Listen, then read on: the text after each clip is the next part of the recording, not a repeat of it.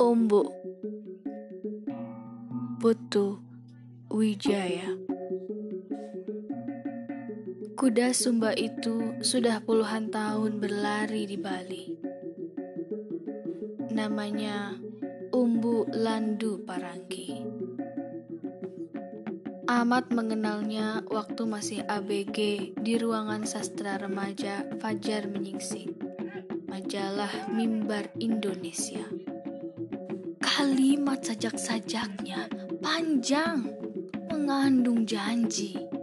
Kelak dia akan jadi penyair besar. Kata Amat bercerita pada Ami. Bapak yang waktu itu juga ingin jadi penyair kagum, lalu mengirim surat perkenalan kepadanya.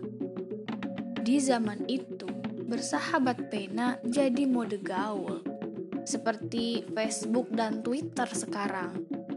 Lalu, kenapa Bapak tidak jadi penyair? Karena dia tidak membalas surat perkenalan Bapak. Kenapa?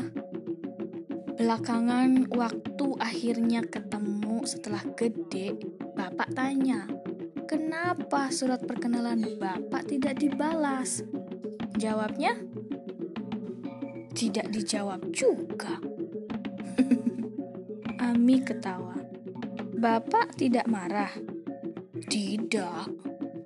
Kenapa? Sebab Bapak menghargai apa yang dilakukannya apa dia lakukan? Dia menjadi guru, tapi bukan guru biasa yang hanya bisanya menggurui, memerintah.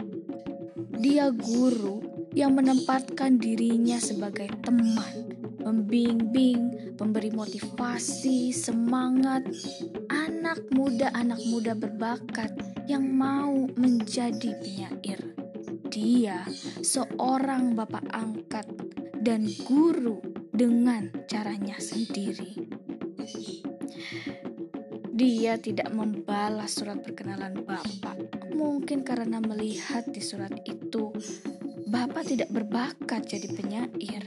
Kalau toh dipaksakan, paling banter bapak hanya jadi penyair kelas kambing. Untuk apa? Jadi, terima kasih banyak Bung Umbu. Untung surat Bapak tidak dibalas, sehingga Bapak kemudian mematikan keinginan jadi penyair, lalu memusatkan perhatian jadi guru. Seperti dia, seorang guru sejati yang harus mampu membaca masa depan muridnya, supaya muridnya tidak salah mengambil jalur keahlian untuk sandaran hidupnya kelak. Guru sejati bukan semata-mata berguna untuk menolong dapat ijazah, tapi mengembangkan kepribadian murid sampai ke puncak kapasitas masing-masing anak didiknya. Yang delapan jadi delapan, yang lima tetap bisa lima. Stabil. Begitu. Ami mengangguk kagum. Wah, hebat juga konsep guru Pak Umbu itu. Itu dia, bukan hanya itu. Dia sendiri bahkan rela mengorbankan semburan darah penyairnya.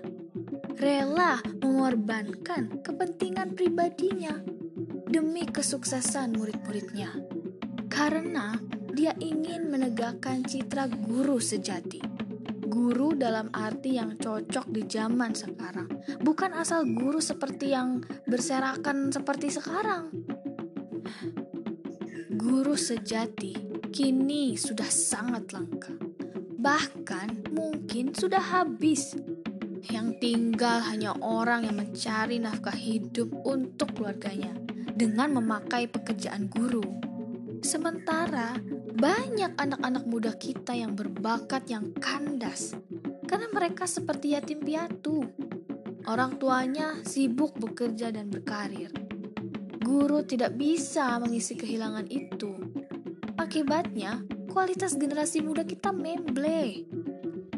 Jadi, kita sekarang krisis guru. Betul. kita krisis guru yang rela mengorbankan kepentingannya sendiri demi kesuksesan anak-anak didiknya. Guru-guru sekarang jadi guru untuk cari makan. Termasuk beli sugi, menantu bapak, suami Ami. Amat tertegun. Ya, kalau menantu boleh dimaafkan. Ami tersenyum. Baik, kalau begitu, di mana Pak Umbu sekarang? Opnam, di RS Usang lah. Kalau begitu, nanti Ami suruh beli Sugi ke situ menjenguk, mendoakan supaya beliau cepat sembuh, sambil berguru supaya bisa menjadi guru sejati. Amat terkejut. Jangan! Kok jangan? Kenapa? Sugi tidak perlu jadi guru sejati. Loh, kenapa? Nanti siapa yang cari uang untuk menghidupi kamu dan anakmu? Tak usah, jangan. Bapak saja nanti yang menengok umbu, mendoakan supaya kuda sumba itu kembali berlari di Bali.